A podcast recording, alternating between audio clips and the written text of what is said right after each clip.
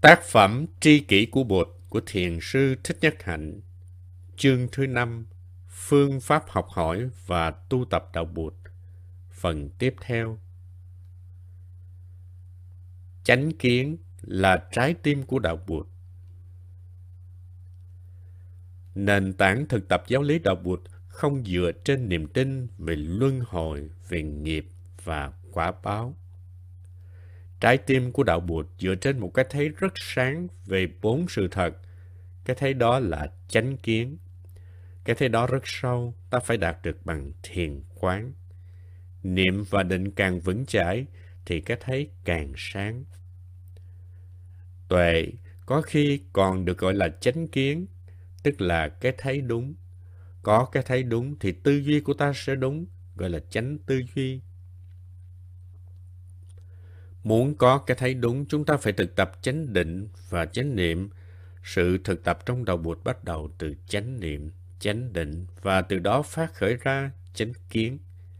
Đạo đức học của đầu bụt căn cứ trên cái thấy sáng và đúng. Thân, khẩu, ý là nghiệp. Phải có cái thấy đúng thì ta mới tư duy đúng và hành động đúng.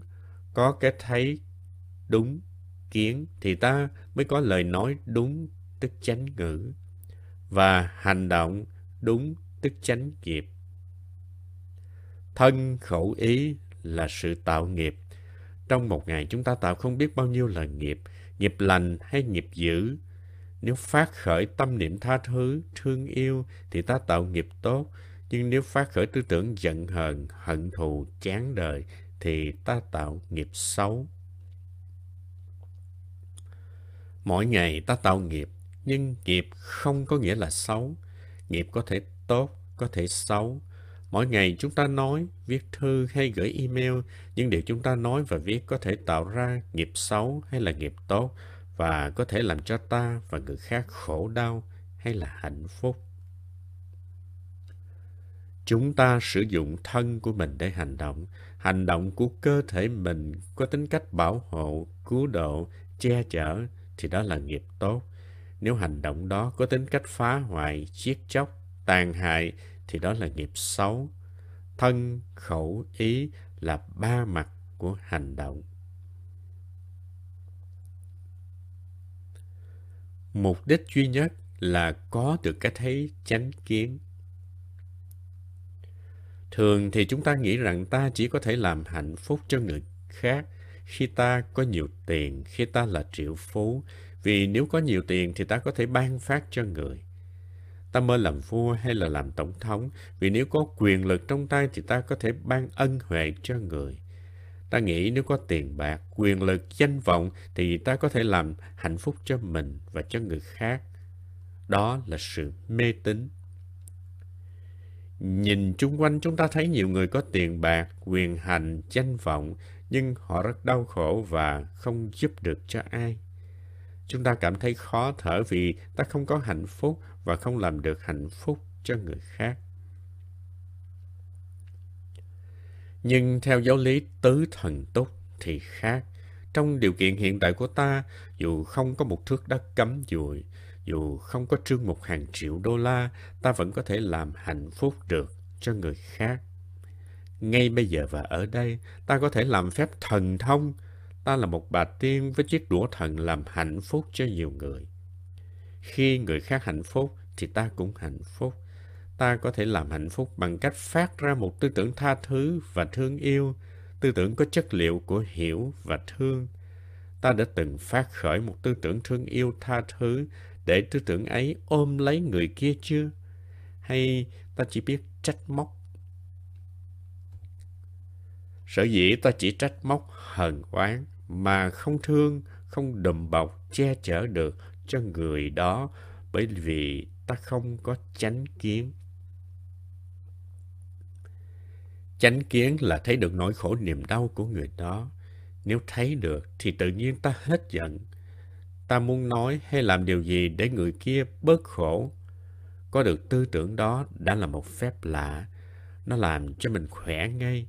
Mình có thể gọi điện thoại hay viết một lá thư, trong đó tràn đầy những lời hiểu biết thương yêu. Khi nói hay viết ra những lời như vậy, ta thấy rất khỏe và người đó cũng khỏe khi nghe hay là đọc được những lời đó. Đó là phép lạ mà ta có thể làm được ngay bây giờ. Ta hãy làm ngay ngày hôm nay đi. Ta hãy nghĩ tới người đó, người đó có bao nhiêu là bế tắc, hệ lụy, khổ đau mà lâu nay không được ai giúp. Thấy được như vậy là ta có chánh kiến. Có cái thấy đúng thì tự nhiên ta có tư duy đúng. Tư duy đúng là tư duy có chất liệu của hiểu và thương. Và khi chất liệu hiểu và thương được chế tác ra là ta cảm thấy khỏe ngay. Một tư tưởng tha thứ, thương yêu, đùm bọc làm cho ta hết bệnh trong thân cũng như trong tâm. Nó là một năng lượng chữa trị mà ta được thừa hưởng trước cả người kia.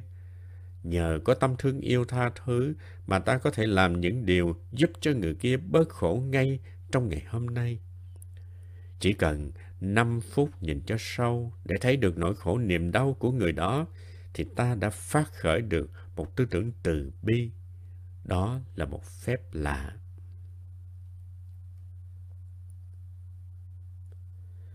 Ta ngồi thở cho thật yên, rồi viết một lá thư hay điện thoại, nói một câu dễ thương, thì tình trạng thay đổi liền lập tức.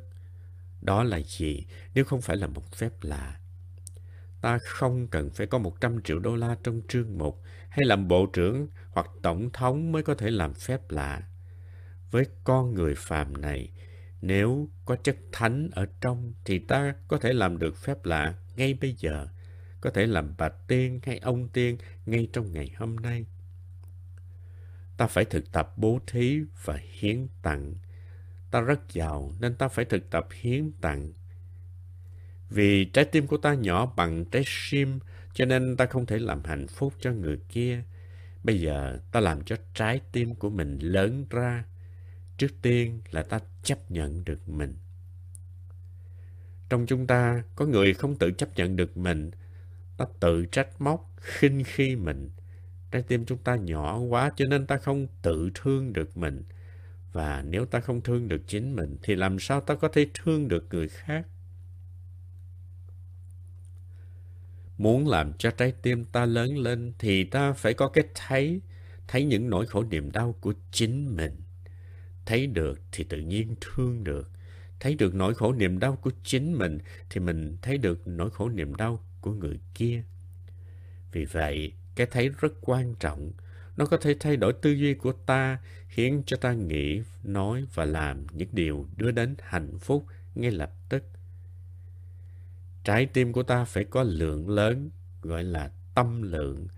Trong truyện Kiều, Kim Trọng nói, lượng xuân dù có hẹp hòi, có nghĩa là cô hãy mở lòng ra để thương tôi. Một vị Bồ Tát là một người có tâm lượng rất lớn. Trong kinh bài trúc tán ngày mùng 1 có câu ca ngợi Bụt Thiết Ca. Tâm bảo thái hư, lượng châu sa giới. Tâm bảo thái hư có nghĩa là trái tim của Bụt ôm trọn cả thái hư. Lượng châu sa giới có nghĩa là lượng của Ngài bao trùm hết cả tam thiên, đại thiên thế giới. Nếu có tâm lượng lớn thì ta sẽ có rất nhiều không gian. Tâm lượng có lớn hay là không là tùy thuộc vào cái thấy của ta. Tất cả nền đạo lý Phật giáo được xây dựng dựa trên nền tảng gọi là tuệ giác, tức là cái thấy. Cái thấy đó nhờ vào sự thực tập chánh tư duy, chánh ngữ và chánh nghiệp. Thực tập như thế nào để chúng ta có hạnh phúc và có thể đem hạnh phúc cho người ngay lập tức Ta có thể làm phép lạ ngay bây giờ và ở đây nhờ vào ba chiếc đũa thần mà chiếc đũa thần đầu tiên là tư duy của ta. Ta có khả năng phát khởi ra một tư tưởng tha thứ và muốn giúp người. Khi đó ta cảm thấy thân tâm khỏe nhẹ và sự trị liệu sẽ ra liền. Tuy chưa làm gì cả, nhưng người kia cũng đã bắt đầu hưởng được. Vì những gì xảy ra cho ta đều có ảnh hưởng đến thế giới ngay lập tức ta có tư tưởng đen tối, hận thù, bạo động, thì thế giới sẽ tối sầm lại ngay. Nếu tư tưởng đó là từ bi, chấp nhận, thương yêu, thì thế giới sẽ sáng lên ngay lập tức. Ta phải nhớ rằng không phải là ta không có quyền lực. Quyền lực chính trị, danh vọng và tiền tài chưa phải là quyền lực thật sự vì chúng có thể làm cho người ta hệ lụy khổ đau. Nhưng ta có sức mạnh của thương yêu. Trong ta có hạt giống của hiểu biết, từ bi. Nếu biết tiếp xúc với những hạt giống đó thì tự nhiên ta có được năng lượng thương yêu. Ta không có tiền, không có địa vị, quyền hành trong xã hội, nhưng ta có quyền rất lớn là quyền thương yêu. Quyền thương yêu mình và thương yêu người khác và điều đó có thể thực hiện được ngay ngày hôm nay. Sự thực tập hơi thở và bước chân có thể làm cho quyền thương yêu lớn lên. Ngoài chánh tư duy, chánh ngữ, chánh nghiệp, chúng ta có chánh mạng, tức là phương tiện sinh sống chân chánh và tinh tấn. Đó là bát chánh đạo, tức con đường chuyển hóa khổ đau và đưa tới hạnh phúc là cốt lũy của là cốt tủy của giáo lý đạo Bụt mà không phải là giáo lý luân hồi, nghiệp hay là quả báo. Tài năng của Bụt không phải là sáng chế ra giáo lý về luân hồi, nghiệp và quả báo. Tài năng của Bụt là phát khởi ra và đưa cho chúng ta một con đường. Đó là con đường bát chánh dựa trên cái thấy tứ diệu đế, tức bốn sự thật cái thấy này là cái thấy về tứ đế. Bắt đầu từ giờ phút này, quý vị, những người xuất gia cũng như tại gia, đừng nên có mặc cảm, đừng nghĩ là mình không có quyền năng. Với niệm định, chúng ta có thể có được cái thấy, tuệ. Trước hết là thấy được khổ đau của mình.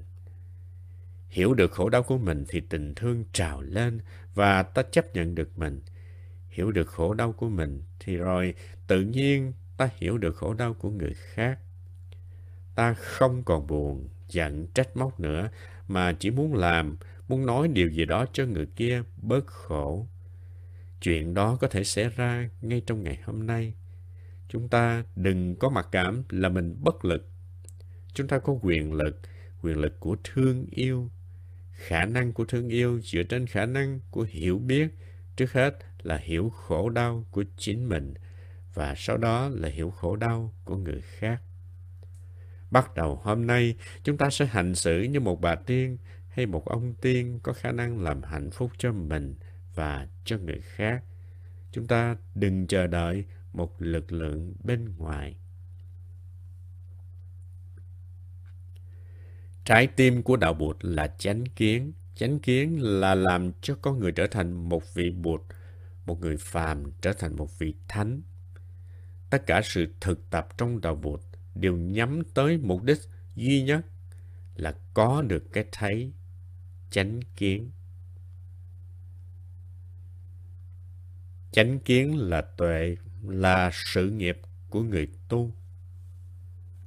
Chánh kiến là cái thấy đúng, cái thấy xác thực Một học giả người Bỉ đã dịch cái chữ chánh kiến là Le Bon Vue. Nhưng bây giờ người ta dịch chữ chánh kiến là Le Vue juste. Chánh kiến là cái thấy đúng với sự thật. Sự thật thì có hai tầng. Tầng thứ nhất là sự thật ước lệ, tức thế tục đế. Tầng thứ hai là sự thật tuyệt đối, tức thắng nghĩa đế. Khi Đức Thế Tôn dạy, chánh kiến là một cái thấy vượt thoát có không, thì đó là chánh kiến thuộc thắng nghĩa đế. Câu nói có sinh, có diệt, có có, có không, có người, có ta cũng là một loại sự thật, nhưng là sự thật ước lệ. Chánh kiến là tuệ, là một cái thấy trực tiếp, là một trực giác không đi ngang qua lý luận, suy tư. Cái thấy trực tiếp là sự chứng ngộ được biểu hiện ra khi chúng ta có đủ chánh định và chánh niệm. Tuệ là cái quan trọng nhất đối với người tu, là cái mà ta tìm cầu đêm ngày. Tuệ là sự nghiệp của người tu.